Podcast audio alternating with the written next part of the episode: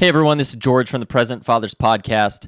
Wanted to put out a quick disclaimer for this episode. It is a very controversial topic. It's a very hot topic in culture today, and we wanted to address it in a way that was productive and uh, made our position clear. And we just also wanted to call out that our position on this issue is that we feel trans athletes who were former men, now women, do not have a right to compete in women's sports because it is an unfair advantage that they have. That is our position. Our guest has his own beliefs and his positions as well. Um, and he said some things that, although we agree with the same argument about their uh, you know right to compete in sports, the way that he said them, we don't agree with. So our guests from time to time may have differing opinions, may say things that we don't necessarily agree with. So we're just putting out that disclaimer that our guest has his feelings and he stands by them, and we will stand by ours. And uh, hopefully, you can kind of look past anything in this episode and you know see the spirit of the thing and where our position is on this matter. And so we thank you for listening and supporting us, and uh, hope that you find this episode helpful.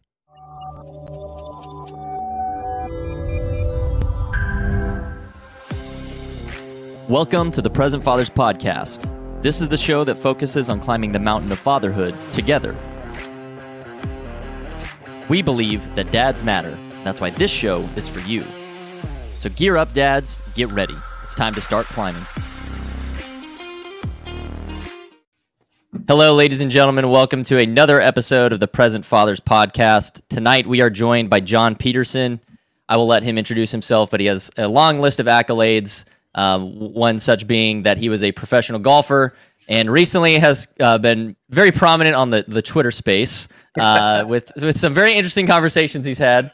And um, we're going to talk about something tonight that you know trigger warning here. This is going to be a uh, hot topic um, mainly about transgender athletes, male to female, competing in professional sports. Um, and so John is going to first introduce himself, talk about his family, his background, and uh, we're going to get into some spicy conversation tonight.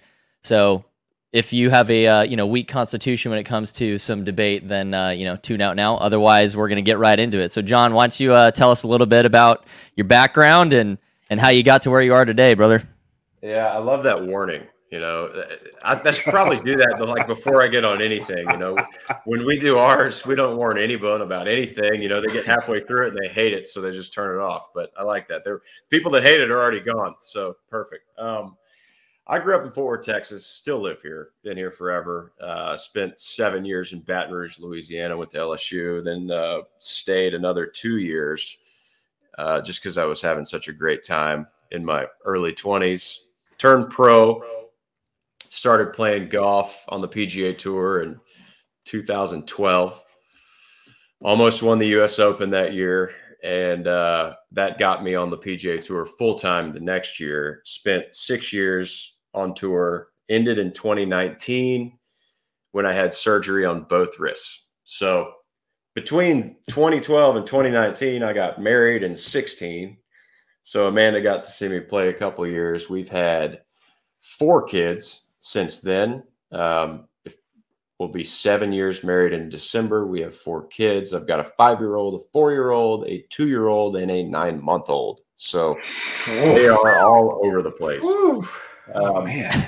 as we're speaking, uh, she's doing bedtime right now. And I told these guys earlier I'm not envious of her, so I'm happy to be on the show. Um, but that is a quick synopsis of the last 10 years for me. Um, I do not think my golf career is why I'm on this podcast. I That's fair. think what I think is we're going to get into some extremely spicy conversation, which ultimately I'm better at than golf. Not a bad skill to have, but we are we're thrilled to have you. sir. Yeah. Well, Yeah, um, yeah, no, don't the real reason is you're a dad, and obviously uh, four times over there. So good luck to you both with uh, so four under five or Yeah. five and under. Yeah, Keeping you busy. prayers for me. Yeah, we're uh, well. Right wife, now, we're man. praying for your wife as she's fending Yeah. off uh, the fire team out there. you left her in the You're- trenches taking You're, grenades. you're John. comfortably in the office right now, so we'll. The thing is, I've, I got this office, all right, and my desk sits and looks out. I've got doors that close, but they're glass. So I'm just watching. I'm watching the World War unfold as I'm sitting here on your podcast in front of me. So I, might get. it. I might be getting flipped off here in a second. eye daggers. Yeah. Yeah. Every well, day. we want to uh, say thanks to your wife for uh, buying us some time here so we can do this. But um, I guess anything else about your background you want to dive into, or you just want to get right to it in terms of uh, the the conversation? There's just nothing that much more important about me, I guess. You know, I like I am a pilot. You, you said you want Yeah. to talk about that. I'm I'm a new pilot. I'm a very amateur pilot. All right. My wife still hadn't flown with me. Uh, I've been a pilot about 15 months. Uh, and sh my birthday's next week, and uh, that's all I wanted. I was like, all you got to do is come up and play with me. And she, she's going to come up next week. But What do you fly, if you don't mind me asking? Yeah, I've got a Piper Saratoga. It's a six seater, single engine, um, pretty pretty basic. It's what you train on. You know, as is a four seater. Usually they're Warriors or Cherokees, something like that. You know, or Cessna 172, something like that. That's what most people train on. And then when you when you get your private pilot license or your instrument rating or whatever you decide to buy an airplane, you usually go one step up. Uh, if you're smart, you know you don't want to have too much airplane too fast. So I went, you know, to a Saratoga, which is basically a bigger trainer, um, more capable, but it flies similar to what I was working working on. Cool, man. Nice. That's amazing. Awesome. Well, um, so let's reference the kind of initial conversation that has made you a little bit more popular than you used to be. Uh, all of uh, what six weeks ago. I guess so. yeah. I mean, yeah, Twitter kind of exploded with that one. Um, yeah, so why don't you just kind of give us a little background for those who may not be really aware of of that whole altercation, so to speak. Uh, that the exchange, exchange is a better word. Yeah, sure. Um, Um, I kind of gotta you got you gotta remember that Twitter is not real life. Exactly. Twitter's not real life for one, and then you got to remember that only two percent of the world has Twitter. Okay, and of those two percent, like half of a percent are active. So you're talking about a very small percentage of people that are using this app. But when you get on it, then you see thirty thousand likes on some tweet. You're like, oh my god, everybody's using it. No, that's not the case. All right. Right. Let's just let's just put that out there first. So what you're talking about is a college golfer who whose name was Scott Davidson. He played at uh, Davidson College, or no, it wasn't. That's his last name. He played at Charlotte. Played at Charlotte from 2013 to 16. And I've just done a little bit of research because I had to get a little one or two facts when I was debating this guy. So sorry, girl, whatever he is, I don't know. Doesn't matter. Um, Scott was a man playing college golf at Charlotte, did not have much success, um, never won a golf tournament. He played top five here and there. And by top five, I mean he started. Okay. So if you're not familiar with college golf, there's five guys that play a tournament. They count four scores. Okay. So he played number three or four for the most part in his college career. Then he turned pro. And anybody would have told him, anybody with any experience as a professional would have said you have a long road ahead of you with that kind of pedigree coming out. I mean, the scoring average is in the mid 70s. There is not a pro golfer on earth that has ever made any money with a scoring average over 72. Sorry, it just doesn't happen. So he comes out of college and not surprisingly has no success as a as a professional golfer. I think his career earnings were in the like $120 range. I mean, nothing. so so he decides to have a sex change. Okay. Decides to chop his pecker off and and play against the women if he wanted to. All right. And I have no problem. I have I, I really don't care. Like if someone wants to chop their pecker off and pretend they're a girl the rest of their life, I don't care. Like if you want to run around in a ballet suit and do Yep. tutus and do gymnastics your whole You do life, you, boo. You know. go ahead. Yep. That's fine. But the minute that you step into the arena with actual women pretending that you're on the same level as them as a man, then we got a serious problem. So anyway, I, I went on this. He finished, he, she finished second in this women's pro event. Okay. And it was the first event he played. Okay. We're talking about a guy that couldn't crack an egg as a pro male. First event, second, makes, you know, a couple grand like 10x his lifetime earnings in his first event. And so, uh, an account that's very popular in the golf world, uh, Monday Q Info, tweeted it out, tweeted the result, and I would have never found it if he hadn't have tweeted it out. Now, I, his his name is Ryan French. He's he does an excellent job of covering mini tours and and small time professional golf. So I commented. I just said, "Thank God it lost because they, you know, he finished second. So one one actual female beat beat this guy, and and then you know, it took about four hours, and I guess I guess he saw it and then replied to me underneath, and I don't remember what he said, but we went back and forth. There was seven or eight exchanges each. And I basically just slammed the door with a picture of my family and all six of us, you know, in our Christmas card. And I said, look, man, this is what I come home to. Like I feel joy around my family constantly because of these children. And I don't want your joy to be to be coming from beating biological women. If my kids have to play against you or anyone like you in 15 years, I'm going to have I'm going to be in prison for life. Like I'm there there's going to be people wanting me dead. Like it's just yeah it's a serious problem. Um, we we talked about it earlier before we got on, but left is left is right, right is wrong, and um, up is down, and down is up. Like everything seems backwards right now. But that was basically, in a nutshell, the exchange between me and her name is now Hailey Davidson. Gotcha. I would have said that was an exchange. I would have said that was a massacre with the responses you had. They were pretty pretty amazing. yeah.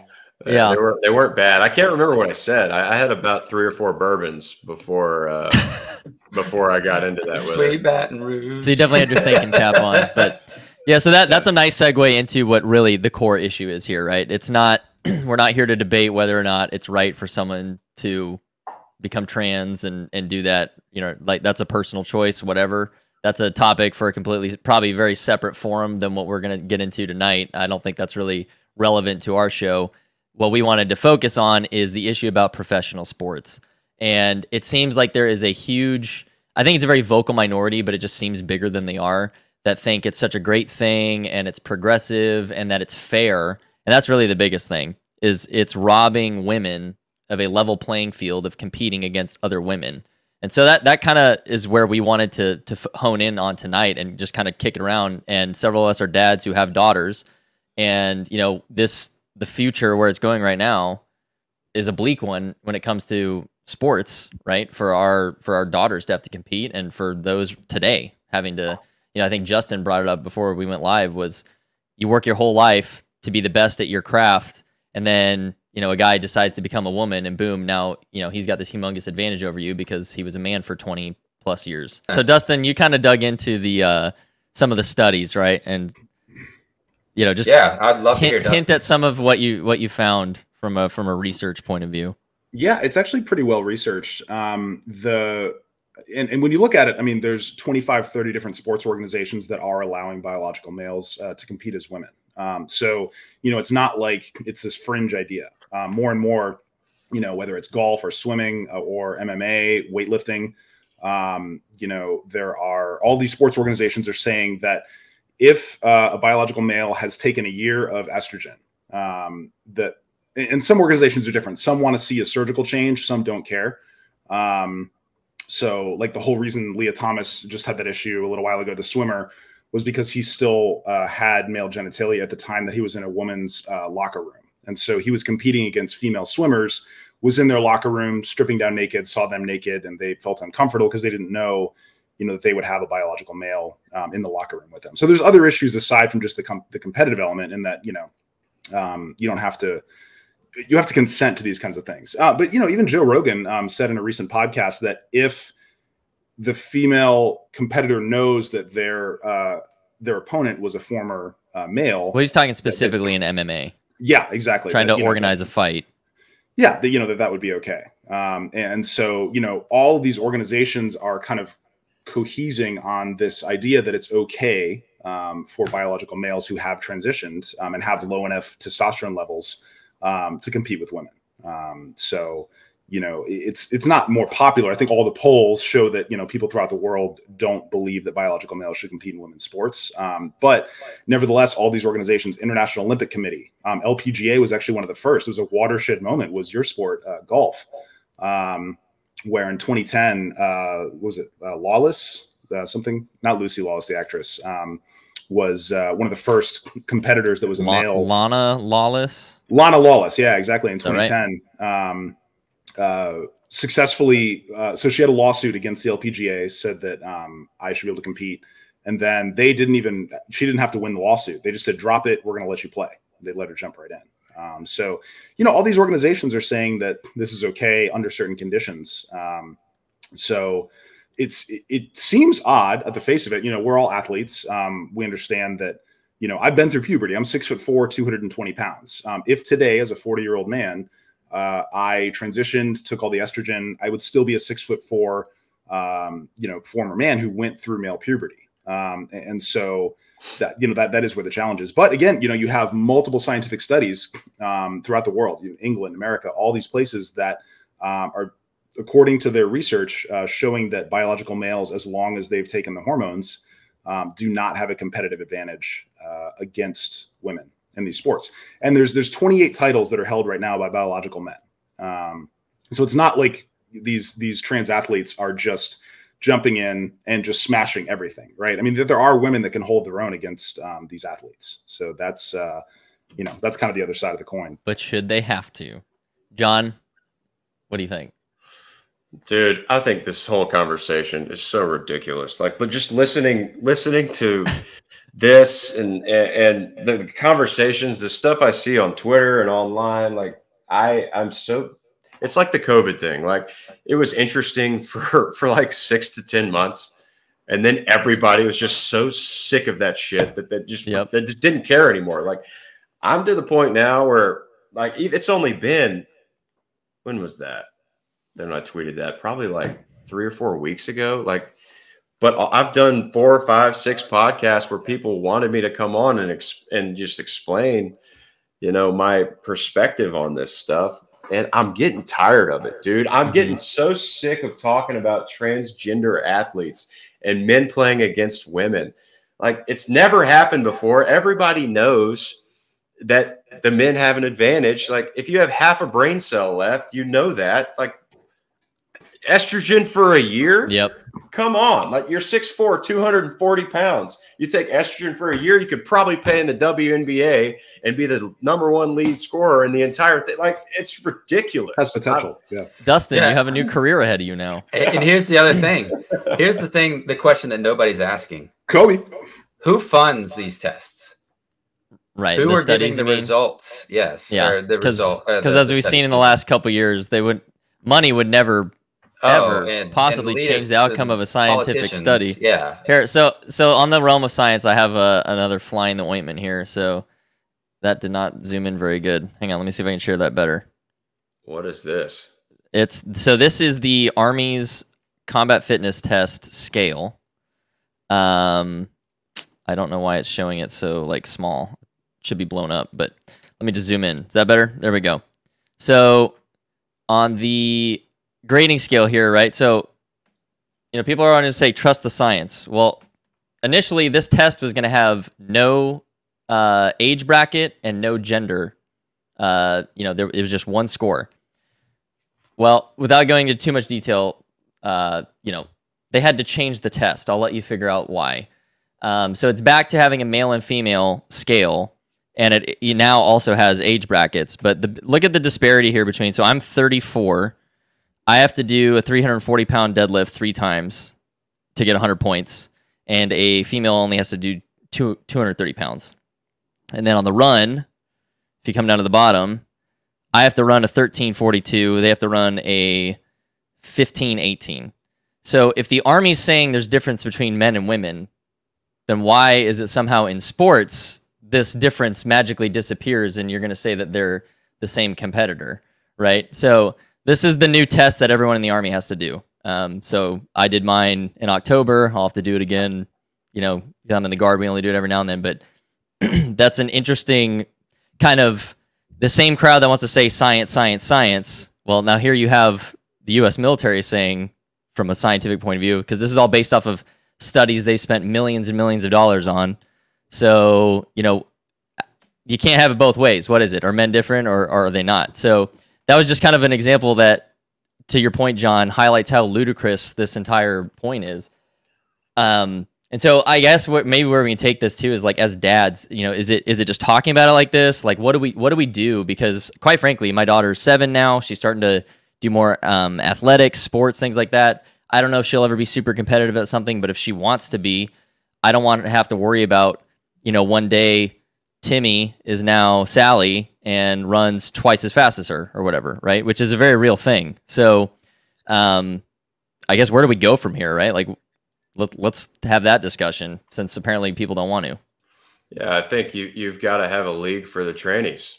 Like, you want to go have your own league, go for it. Like, nobody cares if you compete against each other. That's not an advantage. Like, go ahead, do that. Like men, women, trannies, done you know. But the problem is there's only five of them in the country, so like yeah. there's the league's not big enough to to give them any merit to beat anyone. That's like, a great point. It so is, It there's just not enough at transgender athletes in any sports to have a league, so they got to play against normal people, and, and there's your problem, right? Because how do we fit everybody's cup of tea in? Well, that's the problem. Is is everyone is pandering to one percent of the population and alienating the rest.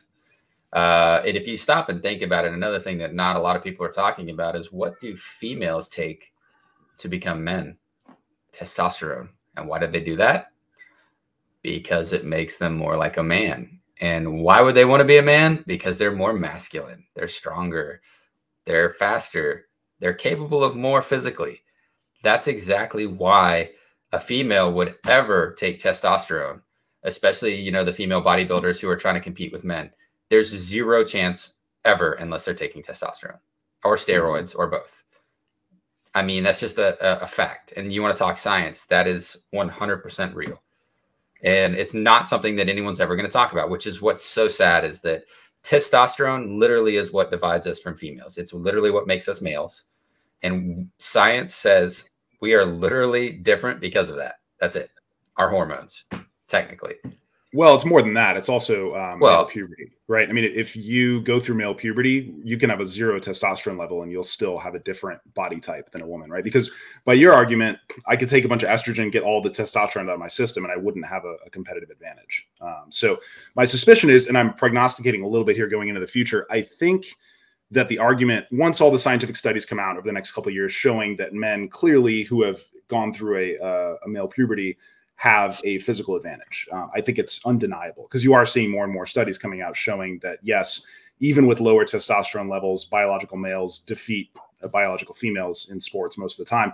I think the next argument will be it doesn't matter because we have to affirm uh, trans people's gender, and so that takes precedent over fair competition in sports. And I think that'll be the next argument, probably 2024.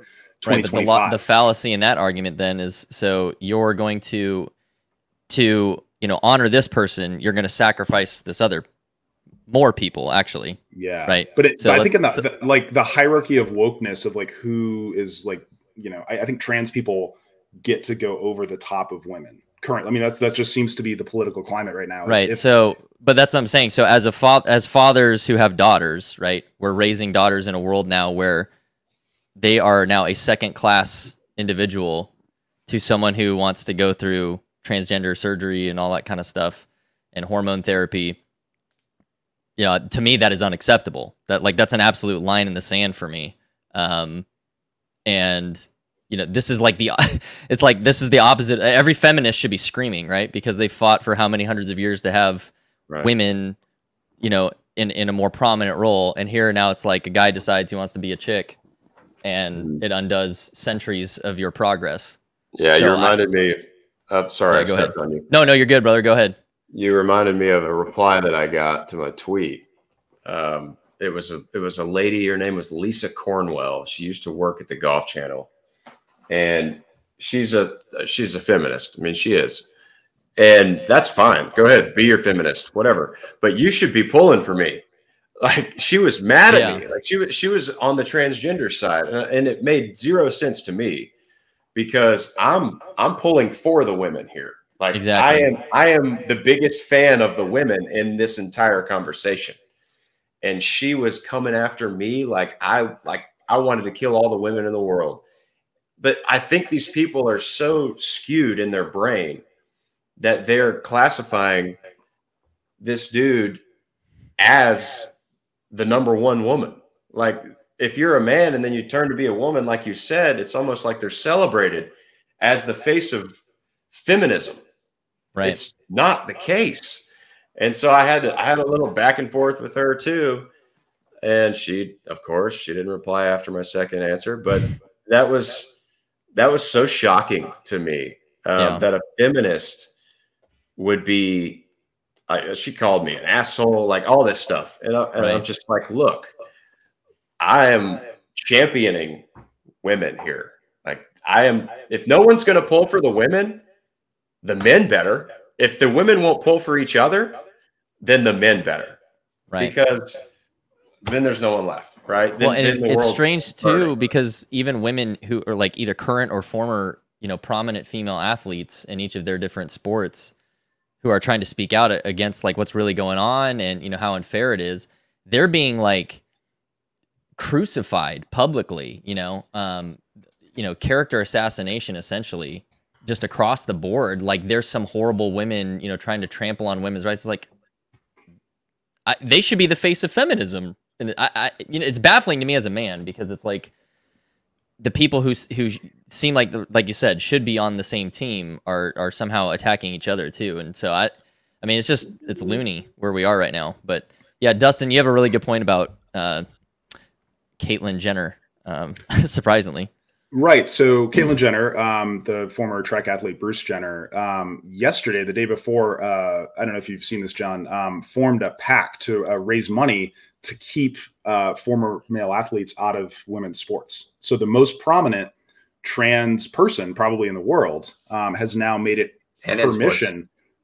And in sports, yeah, exactly. It's made it her mission to um, to stop this. Right. It's, it's called the Fairness First PAC, uh, and it's it's interesting because uh, of course she's been crucified as yes you're trans and yes uh, you were the face of this movement for years, but now you slightly disagree with us on this one issue, so now we're going to um, pillory you. Um, and so it's really interesting seeing, you know, even Caitlyn Jenner, right, who a couple years ago was the darling of the the woke left, is now um, not. You can never be woke enough, I guess, is the issue. Yeah, well, I think you understand it because I can understand that because he was a, he was the best in the world. Like he he was at the pinnacle of men's sports uh, at one point, and so he knows because he's been there how much of an advantage it was it would have been for him to race against women. Like so he knows that's just blatantly unfair. And he it sounds like it sounds as if, you know, he, he's he's fine or she's fine. Caitlyn Jenner's fine with with being a transgender person. He's just doesn't want him in sports. And that's what we've said from day one. Like we don't care. Just go ahead. Just don't play against don't play against women. And, and it sounds like since he's been at the best in the world, he understands what an advantage it would be if he was running against women. I mean, he would have won by 25 yards, you know, yep. in, in, some of those races.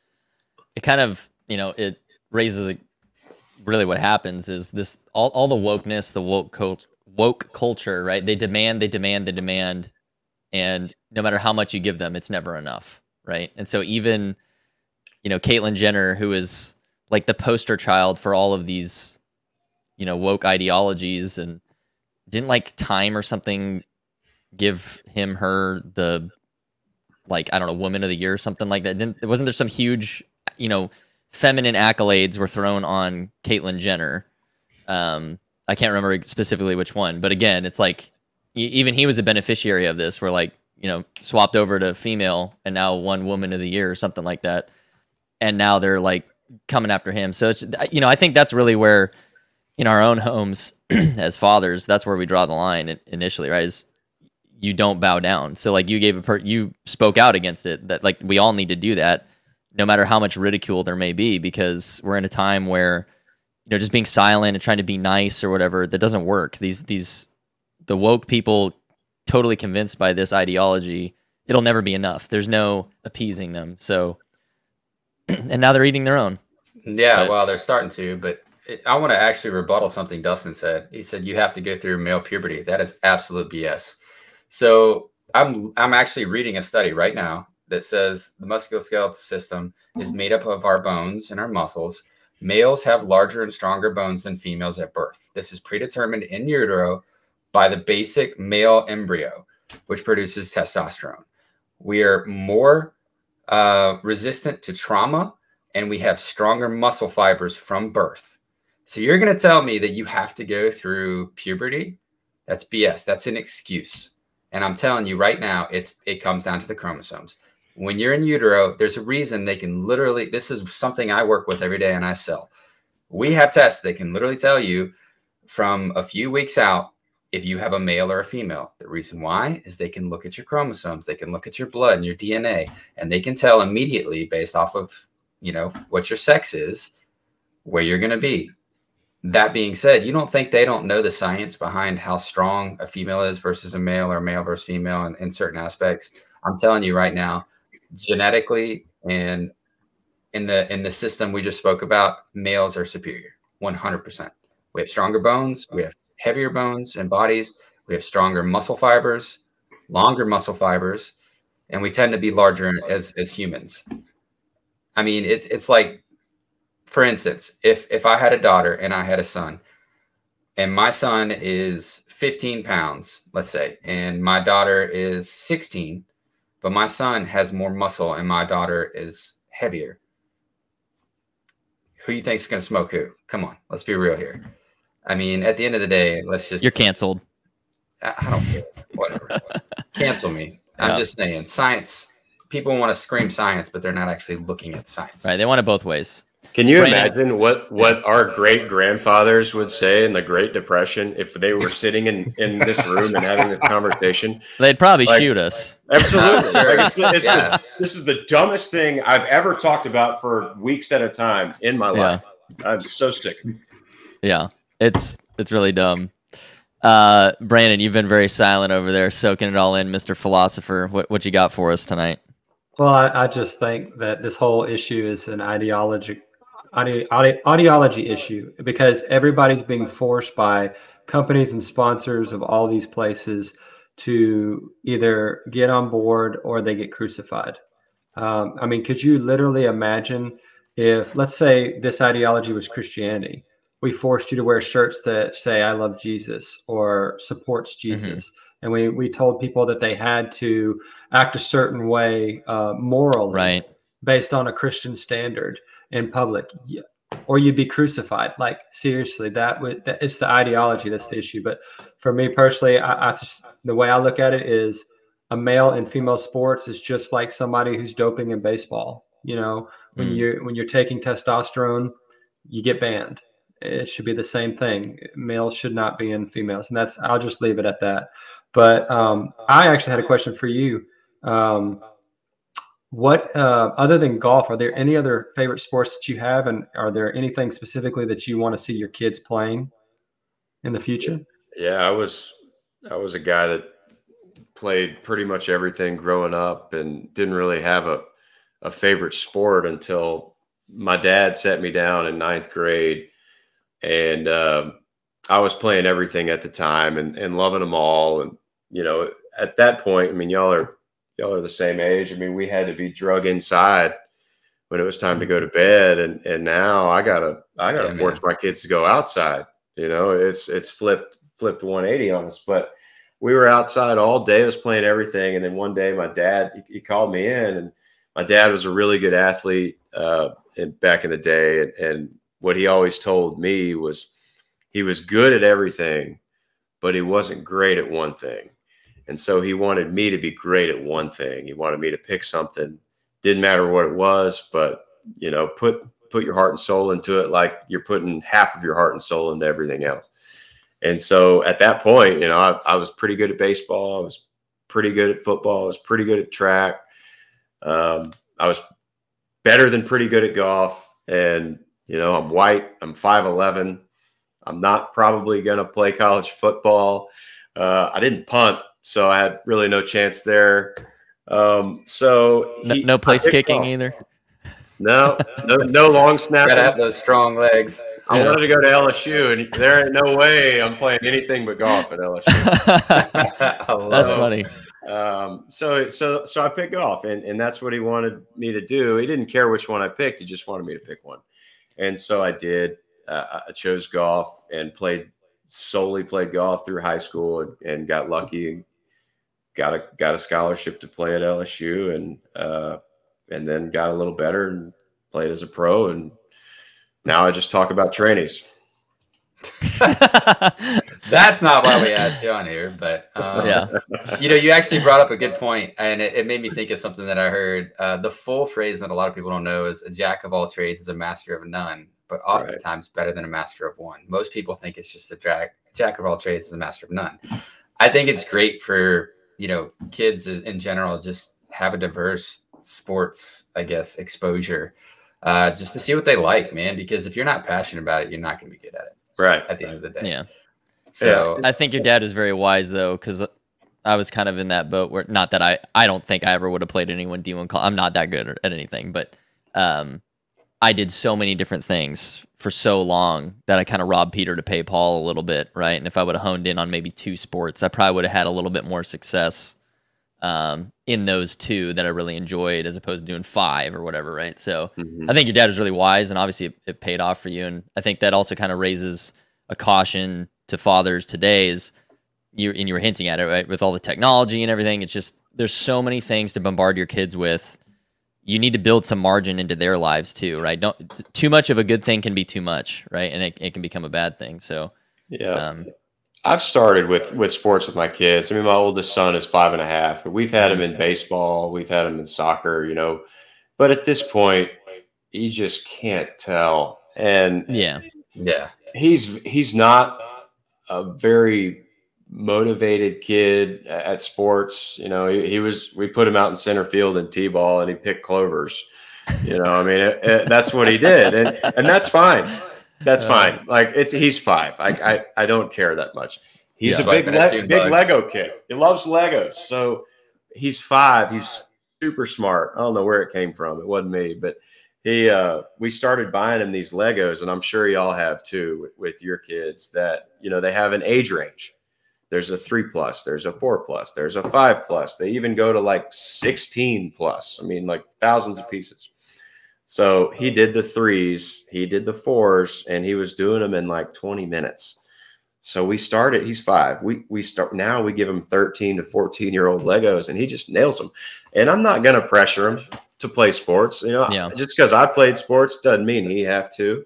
You know, my dad was so good about that with me. And I saw it firsthand uh, of the the opposite side of the scale where there were kids that were getting recruited in high school that I was playing these high school tournaments against, and there'd be four or five college coaches there watching them, and their dad was just on them constantly about mm. every shot. The, you know, the wind direction. You know, I saw a kid get cussed out for missing a green in high school by these. And guess wow. what? He went and signed a big scholarship deal, flamed out after six months because he just hated it. Because yeah. it was for his dad. It was his dad. It wasn't right. him he didn't love it. Yeah. So I was just really blessed with a dad that that let me go at my own pace and and really start running when I felt the need to. That's such well, a beautiful example. That's amazing. yeah. Yeah. Besides your dad, I guess my question would be is who was the biggest mentor or like uh, change in your life as a coach or just as a mentor in general and why? That's a great question, man. I mean, I, y- y'all all played sports, I'm sure, and, and you can probably remember a coach that had an impact on you growing up. Um, I had I had three. My my granddad was my my granddad more than my dad. My granddad was the head of wildlife and fisheries in Louisiana uh, for 15 years. So when we lived in Baton Rouge, he taught me how to shoot, hunt, you know, nice. live in the woods, uh, everything you know, you you've seen Swamp People. He was about like those guys. So that's awesome. That's that's my mom's dad. and then and then I had two. I t- had two coaches. My high school coach was a former football player in college, and they just he's a speech teacher at my high school, and they needed a golf coach. He didn't know the first thing about golf, and he signed up to be the golf coach. Well, he treated us like his coaches in college football treated him, and what it was, I hated it at the time. It was hor- it's horrible. We bear crawled the football field in 100 degree Texas heat, and we were running two miles three times a week for time. My time my senior year was 12:30 for two miles. Um, and if I didn't make that time, I bear crawled the football field and back. Like it, it was just stuff that was no no other golf team in the world was was doing what we were doing, and I hated it at the time. But to this day, I'm 34 years old, and his name is Trampas Wilson. He lives. He's still down the street. He's won four state championships. He's finished second four times. He's probably one of the most legendary high school golf coaches in Texas. And at you know 20 years ago when I was in high school, that you know he hadn't done that yet. But now looking back, there's a reason why he won so much, and it was because he was hard on his players, but he loved them at the same time. And nice. that's where the best coaches. That's where the best coaches live. Yep. You know, they're hard on you, but they love you at the same time. Uh, and then my college coach was was similar. He, he wasn't as tough on us, but i have ne- never been told I love you by a man more than more mm. than my college golf coach. You know, he was more of a if you had a bad day or I was the fifth score out of five and I expected better out of myself. You know, he, he was more of a consoler and, and a steady voice in our lives. And he's won a national championship since. So I've just been, nice. I've been littered my entire life with uh, incredible father figures. Um, and, and so I feel as if the way I parent my kids is a mixture of everything that I've had. That's so good. That's perfect, man. Um, all right, so I do have another question, and this is something that comes from a or someone who comes from a competitive side of sports. So, who is like, I guess, your nemesis from golf, or like, who is somebody that like you always chased or like had had a great relationship with, but like kind of didn't, you know? Yeah, like, they want they one up to you all the time. Yeah. Um, God, that that's there's so many of them in golf because it's an individual sport, right? So you, sure, sure you've got you got to beat 150 guys every week, right? Um, but for for me, it would probably have been Patrick Cantlay, my uh, my senior year at LSU. He was a freshman at UCLA, and he was number one in the country. And I think I was. I think I've heard of him. Fourth or fifth, yeah. And, you know, obviously he's had a little more success since than I have, but back then we were we were neck and neck and and back and forth, and we didn't always get along too well. But when we played with each other, it was a respectful hate. that makes sense. like, makes perfect sense. A respectful hate. So um, him, and and then when I got to college, when I you know my my whole college career, I had a roommate. His name was Andrew Loupe, and uh, he's when when you say iron sharpens iron, and you say um, pressure causes diamonds and charcoal. Like th- this is a perfect example of that. You know, we came on campus at the same time, uh, recruited the, in the same year. We lived together for three years on the same team. And if I wasn't there first, he was there first. If I wasn't there last, he was there last. Right? It was just one of those deals, and it lasted for four years. You know, and then two years after college, both of us make the PGA Tour in the same graduating class, and it's only because of the two of us pushing each other for four years. That's the only reason that it happened. And um, there, there were there were a couple other occurrences like that, but those are the two off the top of my head that that fit the mold the best. Uh, man, I'm you you've hit on so many things that we've kind of like touched on throughout doing our episodes about fatherhood and also like why men need other men in their lives and stuff. And that little segment right there, just it's such a great example of how genuine male friendships and uh, fatherhood figure, you know, father figures in in people's lives make such a huge impact. So that's just really great to hear that, you know, it wasn't it wasn't the me show, it was all the people behind you show, you know, um, kind of coming to the head there. But my question to you is, what is your um, if you had one like nugget of wisdom for dads out there, what's the one thing fatherhood according to John Peterson? If you could only get one tip. Oh, that's hard, man. If you I, want to think about it for a while, we can come back to it. no, that's that's fine. I mean, I, I I just think you have to parent your kids depending on who they are. I mean, I've got four of them, and none, not one of them is similar. Uh, that you, you go from the what is it, nature versus nurture, right scenario, and all four of these kids in my house have the same upbringing. Right, they will have the same upbringing, and I promise you all four of them will be very different because that's just how they're born. And I have a my daughter. She, I can't, I can't punish her like I can my son. Mm-hmm. And part of it's because because you know she's my daughter, but she she does way worse things than my son.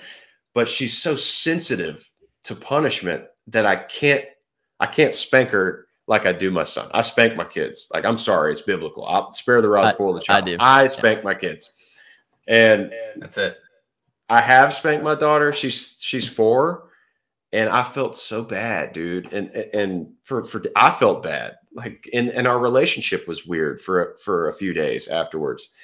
But my, my I have no problems spanking my two year old son, dude. I mean he he wears he doesn't even wear clothes half the time. Like I've been sitting here in this office and looked outside. He's running around the street naked. Like I'm not spanking him for that, obviously, but he'll tip over trash cans like every. He's just they're raised in the same house, but they're completely different. So I, my one, I guess, I, that's that's probably what I'd say is that there's no perfect parenting method. There's just not. You have to treat every one of them differently. And um, I, my youngest is nine months, and who knows how she'll be. She smiles a lot, but I guess my one tip would be adjust to the kid.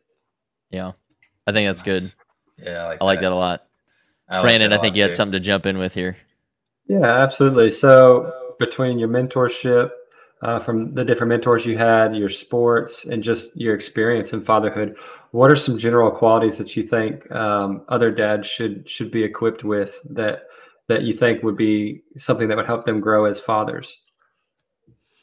Oh, it's general qualities, man. It's just patience. I, I, think I do a horrible job with this one um, because, especially in professional sports and, and college sports, you know, the way I've made my living most of my life is go, go, go, and always keep keep going and pushing to be better and all this stuff. But I just not. I'm not sure if that's the, the right method to, to raise kids. Uh, I I think patience is probably one of the things I struggle with the most with my children, uh, probably because they're all so young and they're always drawing on the walls or breaking things or you know my two-year-old had a sharpie out and just drew all over the entire house like my wife's nice chairs and stuff.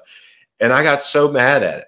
And then i'm just i sit back i'm like dude it doesn't matter. Like we're still going to use the chairs. Like i'm not going to buy new chairs. He's just two. Like he doesn't know any better. But i had no patience in the moment I had no patience. And it's very hard to do sometimes because you see thousands of dollars of damage happening in front of you.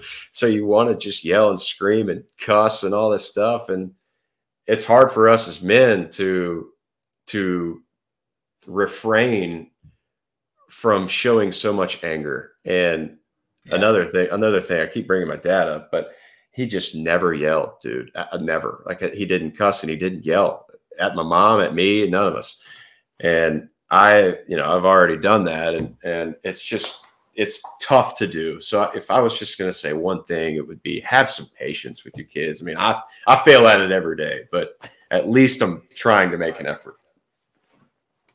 I think what you finished yeah. with there is the important thing too that we try and say because none of us here is perfect either, right? And I've there are way way too many times in my own life where I was like, "Oof, I wish I could do that one over," you know. Um, especially when it comes to being a dad, and uh, how you ended right there. It's it's the effort, right? Just incremental improvement. If it's something you struggle with, it's not going to just magically shift overnight, right? It's it's half a percent every day for years, right? And then that makes that real change. But yeah, patience and in those moments where they do something that's yeah. that's a real tough one. But yeah. Justin actually shared a little clip with us before the show, kind of on that topic about um, kind of reframing.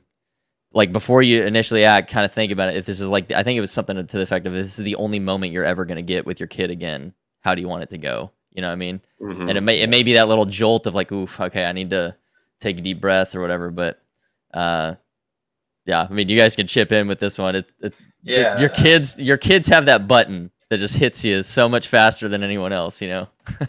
well, I, I, think he hit that uh, hit that on the head because the the one guy that everybody remembers and that has that it factor is always the one who's calm, cool, and collected in the most crazy situations, in the most wild, just you know, time in life, they're just like, okay. They're the lighthouse in the storm. Yeah, exactly. They're always consistent. They're always calm. They're always collected. That's and that's hard to be. George, you and I, we we fall on that same page, and I have a feeling, and John does as well. But like, we get a little emotional sometimes. It's like, oh, you know. But like at the end of the day, you got to stop. I prefer the word passionate. Okay. passionate. Yeah, Very passionate. Whatever. Whatever. You know what I mean? I'm just saying, like, it's it, it's hard not to be passionate about things, especially when you work hard for things or you do things. And like, you know, your kid's got a sharpie and he's hitting a three thousand dollar sofa. You're like, oh my god, like you know, like what are you doing? But then you got to stop and remember there too. You know, and and All right, show them, hands, how many- how many- Who, who's had a sofa die to the kids or like your kids' friends? Not No. yet, but I'm just gonna I'm just gonna put it up there. Everyone almost. Yeah. I've got two, so I, I make it up for you. Yeah. yeah, yeah. Yeah. Uh, Dustin, I think you had something next. Yeah, it's amazing. So my son's three. Um, if I I've raised my voice a couple times, not proud of it. I try not to, but it does happen. Um, and when I have, it scares the crap out of him because it's so rare. And uh, you know, he does something bad, and I yell, "Hey, don't do that!" And then he's so scared, he has no idea what he did wrong. He doesn't learn anything from it. So I grab him and I say, "Hey, buddy, I'm so sorry. I didn't mean to yell at you. Um, what'd you learn from that?" I have no idea. I'm just terrified. Okay, that didn't You're work. six And then- two twenty, daddy. Right. Yeah, exactly. Don't yell at me. And so Yeah. then, same situation. He does something he shouldn't do. Um, and I'm calm and I say, Hey, buddy, um, can you not do that? And then I grab him and I go, Hey, uh, what'd you do wrong? And he knows exactly what happened. So once it gets into that fear center, he's not going to learn anything. But if I'm able to maintain that uh, sense of calm, which I can mostly do, um, you know, he learns and it's a win win. So I know for me, yeah, if I can maintain that frame, as you said, George, um, that, that's a huge win. So, John, question for you. Um, for your four kids, let's say they're 25, 30 years old, do you have any kind of long term goals where you go, all right, I would be very satisfied if I know that my kids did this? You know, does it matter if they have a job, that they're married, any of that kind of, do you have any kind of long term stuff you think about like that? I do. That's a great question. Um, yesterday, I, I went down and watched LSU play in the Aggie Invitational in College Station. And the coach that recruited me that I just mentioned is still the coach there. So uh, we don't think he's going to coach a, a much longer. Um, he's done it forever down there. He's done a great job. But I wanted to see him. I wanted to see his team. So I went down there and watched. And while I was watching, I was watching a kid by the name of uh, Nick Arsamont, plays for LSU. He's down there. He's from Lake Charles. And uh, his mom, Kim, was there. And I got to walk with her for a little while. And we got to talking. And, and she drives to pretty much every one of his tournaments. Could be two hours, could be 20 hours to watch him play. And I was like, man, that's crazy to drive that far just to watch a kid play golf. But then I got to thinking about it. I was like, how cool is it for you to watch your 20 year old son play for LSU, one of the premier sports universities in the country, at the highest level of college golf? Like, that has to be the coolest feeling for a parent to watch their child play at the highest level that they can, like against the best in the country. And then I got to put myself in her shoes. It's like, I would probably be driving 20 hours too. Like, so you asked about long term goals for my children. I want one of them to play something in college. I just, I, I will, I will drive across the country to every event. Like, I don't care if it's water polo. Like, I will be there. I, I, so That's a tough sport. that was a great question because Yeah. I literally thought about it yesterday, and and how cool it must be to to watch your child play a college sport. Uh, and yeah, that's that's my goal for them, my selfish goal for them. I'll bet you got four chances. I'll bet you'll get one of them. Yeah. So I um, got the chance to meet Tom Brady a couple weeks ago at his retirement event, and um, that's they asked him, "You're retiring. You know, what are you going to do?" And he laughed and he said, "I dragged my kids to my games for ten years. Now it's my turn to go sit my butt down in that seat and watch them play." So that's what he's most excited about retirement with. So yeah, I think that that makes a lot of sense. Yeah, yeah, I just can't imagine. You know, I, trying to put myself in in in Miss Kim's shoes. Uh, I just, I, it's a. It'd be a dream, really. I mean, I got more and more thinking about it on the way home, and I, it wouldn't matter what the sport was. I do not care. I just, just want to watch them play a college sport. And we know we're, we're watching them play soccer and baseball right now around here, but you know, it, it really doesn't mean much uh, until you get to at least high school sports. So that's my selfish dream for them. Yeah. So which of the four do you think it's going to be? It's going to be my two year old, the, the kid that writes on the wall. the one flipping trash cans. yeah, yeah. It, it's not going to be Luke, my five year old. I mean, he's gonna he's gonna he's gonna be very successful. He, he's going to own. build the next like space station or something, Um, right? He will be fine. uh, but my two year old just has that he has that killer instinct. He knows he can read the room already, and and and he gives me like these sly looks out of the corner of his face when he does something, and uh, he's just got that that spunk about him uh, and, and that mentality that that athletes have, and I could see it at, at two years old. You know, and maybe maybe my my four year old daughter too. She she's a little bit like him. Uh, I got I probably got one or two chances. Uh, we'll see how it pans out. Awesome. Now you're officially retired from from golf, correct? That's right. Are there anything aspiration wise that you're you're looking to in the future for yourself? Yeah, uh, not with golf. No, no, not, nothing, nothing related to golf. Uh, I love golf. I still play a little bit here and there. Um, I'll, I'll give private lessons every now and then, but I've had, like I mentioned, I've got, I've had two wrist surgeries. Neither one of my wrists can take the beating anymore. Right. Um, so I'm working right now. I'm working on my commercial pilot certificate, uh, which requires 250 hours and then a check ride with the FAA and a written exam. So I've done my private pilot, I've done my instrument rating, and the next step, if you want to do it for a living, is the commercial check ride. So I've got about 50 or 60 hours to go before I'm at 250, and then I'll be commercially rated. And at that point, I'll get a multi engine rating and step up into bigger, more capable airplanes like King Airs and, and stuff like that. And yeah, I want to fly charter planes. Um, it's the first and only thing that I've found that gets my adrenaline going like high level professional golf did. And you, you, airplanes, aviation, you're never going to be perfect. There's no such thing as perfection in aviation. There's no such thing as perfection in golf. You cannot be perfect. They were they're very similar in the fact that you never stop learning. It's really interesting. I I had never even considered that, but it makes a lot of sense to me. Fighting with people, And on I- I can see is why, also like- adrenaline rush. So that's always a Right. good- What now? Fighting with people on Twitter is also an adrenaline. Oh rush. yeah, for sure. That's Yeah. the pinnacle. Actually, there's no there's no higher adrenaline rush than Yeah, that. So it doesn't pay as good though. yeah, it Yeah. does not pay as good. I think Justin. I think you had something. Go ahead, brother.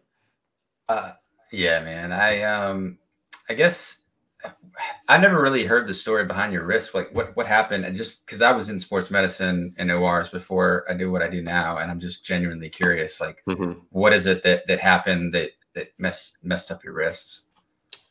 Well, it's mostly wear and tear. Uh, there was not a specific instance that tore something, or broke something, or I felt, oh, that that hurt, like something's wrong. Um, what had happened was the first time I had a carpal boss, is what their technical term was. It and it was right up here on the top of my hand. Uh, it was in 2015 was the first one, and I was in the middle of my best season on the PGA Tour. It was May. Yeah, it was May. We start the season in September. Okay, from so from September to May, I had only missed one cut on the PGA Tour, and I had like seven top twenties. I hadn't won, but I was like 30th in the FedEx Cup. Just already kept my card for the next year in the middle of a great season. All of a sudden, this left this left wrist started killing me. It wasn't a specific instance, like I said. It just it just got progressively worse over about two weeks you know, I've been hitting four or five hundred balls, you know, every other day, just just like you have to do to stay sharp on the PGA Tour, doing what I'd always done. And I got to the Memorial up in Columbus, Ohio, Jack's tournament, and was playing with Kevin Kisner and David Lingmerth Thursday, Friday, and played on Thursday. Didn't play very good because my wrist was killing me. Friday, I was like, screw it, I'm going to take ten Advil, see what happens. Because I'd been taking like six and it wasn't enough, so I took ten didn't feel my wrist, turned in five under on the front nine, and I think two under on the shot seven under and still missed the cut by one. And I figured at that point it was super unhealthy for me to take 10 Advil. Uh, I got to do something about it. So the carpal boss happened in 15. Three years later, I tore two ligaments in the uh, bottom portion of my right wrist. Had surgery on that. That didn't work. I actually had stem cells uh, after the surgery that fixed it, and I don't have any pain anymore. Um, the guy that did it said it's like 50 50 shot it'll work. It was a super awkward procedure. I don't know if y'all know anything about stem cells, but basically, they liposuction fat out of my ass, went and spun it down like with a bike pump and brought it back. And this like nurse came in here and shot it in my wrist and, and, and all four, you know, quadrants of my hand. And uh, six months later, I felt fine. So, yeah, that's that's pretty much the extent of my injuries. I'm, I'm still trying to wrap my head around the fact that like yeah, your butt it's is in your wrist now. Exactly, and and I, He- the, he got a the best part handful was of I had butt, like a little, yeah. I had like a little dent. I had a dent from where they like sucked the fat out of my ass for for like six months. It- it Little divot. Yeah. That's amazing. That's um, all right, so I did have one more follow up question. So, favorite course and what's the best you ever shot? My favorite course is the honors course in Chattanooga, Tennessee. Uh, my fa- my bet my lowest round on a PGA Tour sanctioned event, sixty three. No, hold on, I got the ball right here. I don't remember what it was. Sixty two was my lowest round on Oh the tour. my God. Pretty good. What? But uh, Pretty good. I've, I've shot a few 60s, Pretty- 61s. It's a joke, Justin. But yeah, no, that they're that's a, that's a sweet sweet track up there, the honors course in Chattanooga. They don't allow pros. Uh, they don't allow pro tournaments. We played the national championship there my junior year at LSU, and I haven't been back since. I've only been there once, but uh, probably because they don't allow pros. But um, I just it- it's one of those places where I'm trying to describe this to you the best way I can uh, for people that listen to this podcast to kind of get a mental image of it. There's a just imagine like a country back road with a bunch of woods, all right, and then you got a farm gate that's 15 foot, 15 foot on either side, and it opens and closes, right? There's a there's a just a key lock with a chain in the middle of it, and this is a gravel road. If you don't know that's where the honors course is, you'll drive right by it. But they open this this farm gate up. You go about 500 yards through these woods, and it opens up into this massive golf mecca, and it is perfect. It looks like Augusta National hidden by a forest. Um, Wow. Yeah, it, it, it, Ch- Chattanooga if that- is really beautiful too. That that, Chattanooga's that part of the country is amazing. Yeah. I'm a little Man. biased. I live in Tennessee, but you know, I, I, now I've got to go play there. Like I'm freaking out. Yeah. yeah. I'll go watch you play. Ju- I'll I'll drive the cart for you. There you go. There you go. That's awesome. Uh, so uh, John, I had a question for you, if- and that is if you have any questions for us about dad dad stuff. Okay. Uh, I don't know. I was just trying to m- mix it around. I mean, you asked me what my goals for my kids are. It's good. Like Okay. that's selfish. My selfish goals. Um, George, what are your most selfish goals for your Selfish daughter? Selfish goals. Um, kind of like you. I don't want n- nothing in particular. I just want her to find something that she's very passionate about and compete at a high level or perform whatever the you know. It could be music, could be whatever it is, but just because I, I was a very competitive person growing up, you know, junior Olympics and stuff for some different sports, and having that experience, I think, really helped me later in life too. Right? Not it's not just the moment of it. So I kind of want her to have that experience. So when she's an adult, she's she's been tested a little bit. She knows she's done something and kind can kind of have that self confidence to just handle whatever life's thrown at her.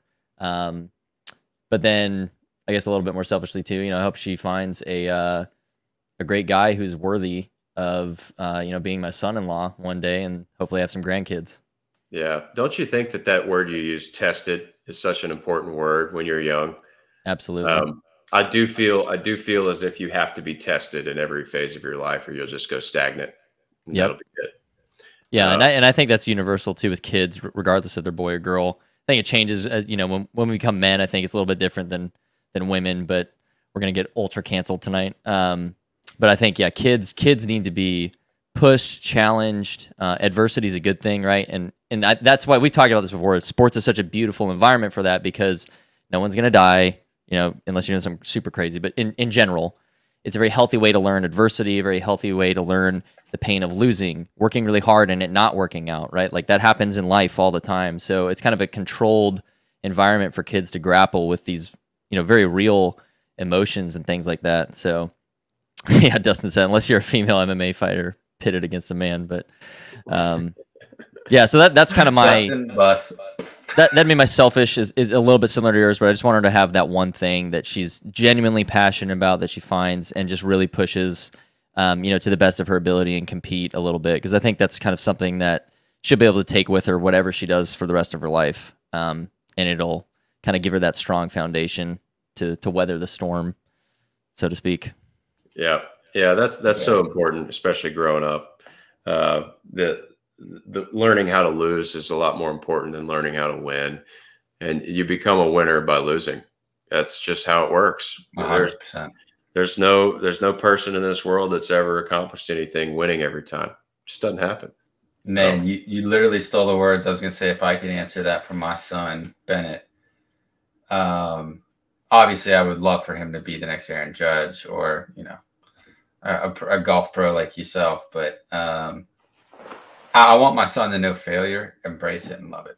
Right. Because failure teaches you so much in life. And if you can accept failure and you can take failure and learn from it, you can do anything in this world. 100%. And I'm a true believer in that. And so I, I want my son to know failure and then learn to succeed from it. Um, I feel like that's that's one of the greatest things that I could teach him is just like don't let things keep you down just keep your head up, keep chin up, and just keep going after it, and don't don't quit. It's like Rocky said in that I don't know which one it was, but he was like, you know, you get hit, you got to keep getting up, you got to keep getting up. You know, that's that's how life is. It's not fair. It's not easy. I mean, this is a great podcast for that. This exact episode says that life isn't fair, and there's crazy stuff going on in this world. So adapt, overcome, uh, fail a lot and often, and then learn from it. So I, I think that's what I would want uh, for my my son currently. So go around yeah. the horn, Dustin. Yeah, absolutely. I oh, I did it. Brandon, you got me on it. I made it all last episode. Did not say yeah, absolutely once, and I did it this time.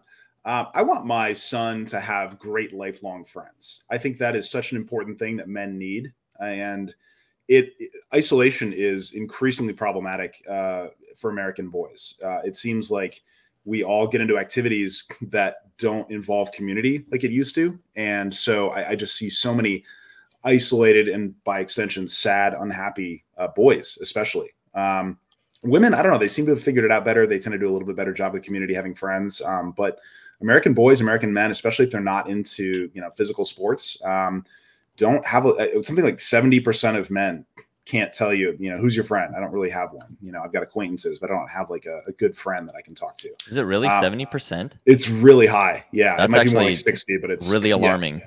It's wow. well, you, you wonder where these school shootings are coming from and all that kind of stuff. It's mm. you know, it's it's isolation. I mean, none of these kids who who shot up schools had friends or you know had you yeah. know, connections. They were all just isolated uh, kids, and um, so I hope my son has good friends like like I have you guys. I mean, I'll tell you what, the past year, you know, doing this with you guys has been such a positive impact on me. I've had someone, you know, you've, you've heard I've had some challenges, you know, with um, all kinds of things, and you've been there to listen and to, you know, give guidance, and that is everything. Um, so that's what I hope for my son is that he's got friends as good as you guys.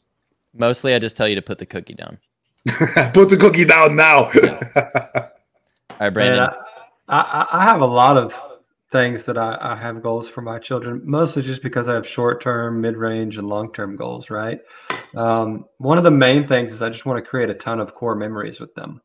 And when I say core memories, I mean memories that they'll look back, they'll smile, and they'll have it to say, man, I had such a great childhood, and my parents were always just so supportive and loving.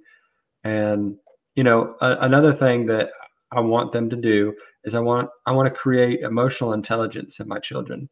So you know, to help break any kind of thing that my wife and I might do.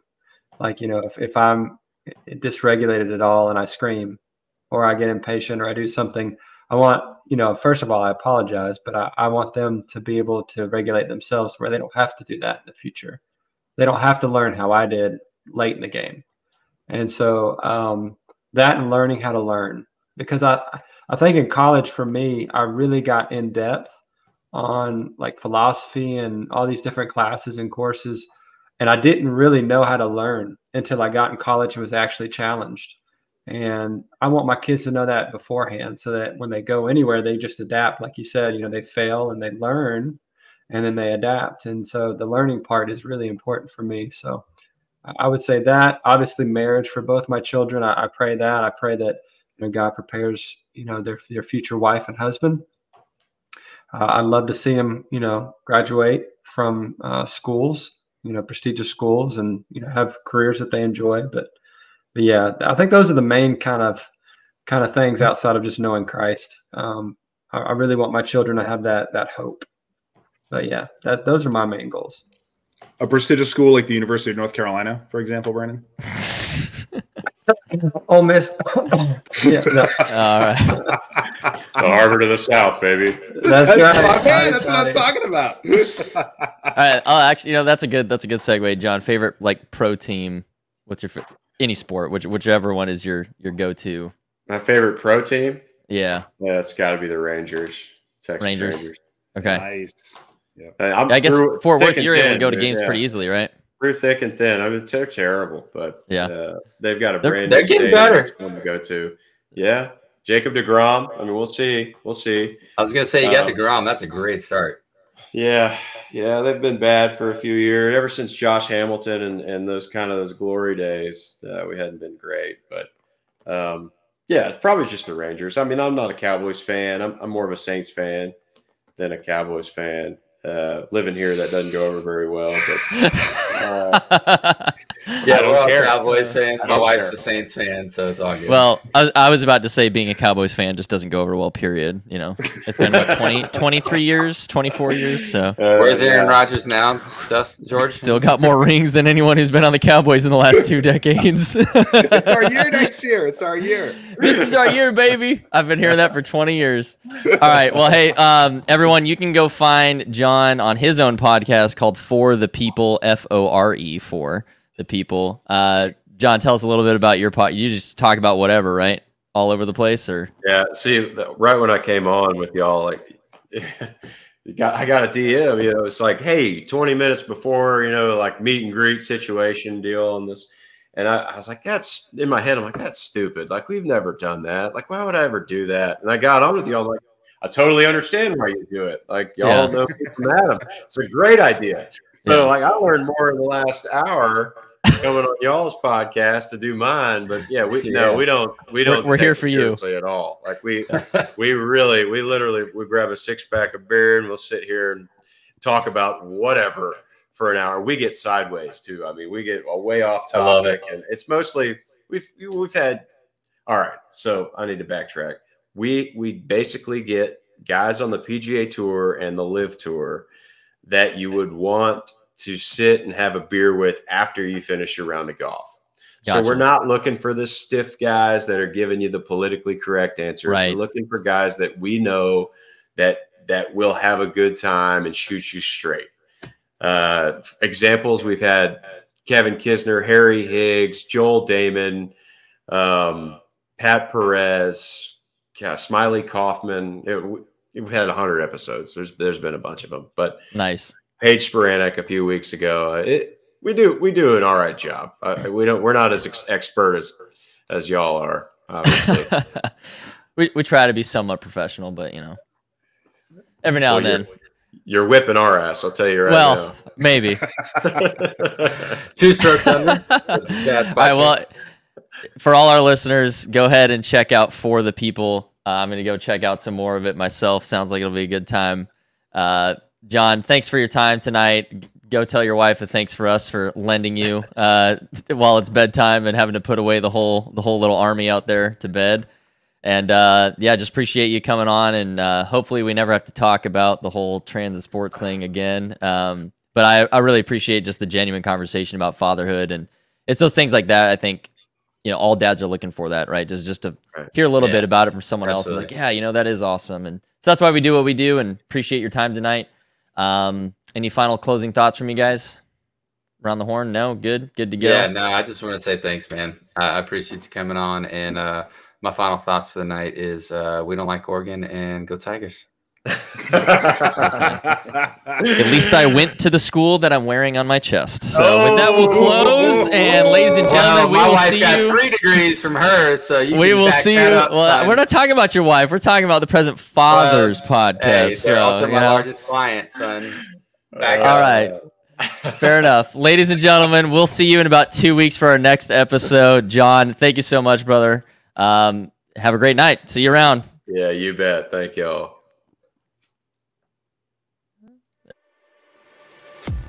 Thanks for tuning in to this episode of the Present Fathers Podcast.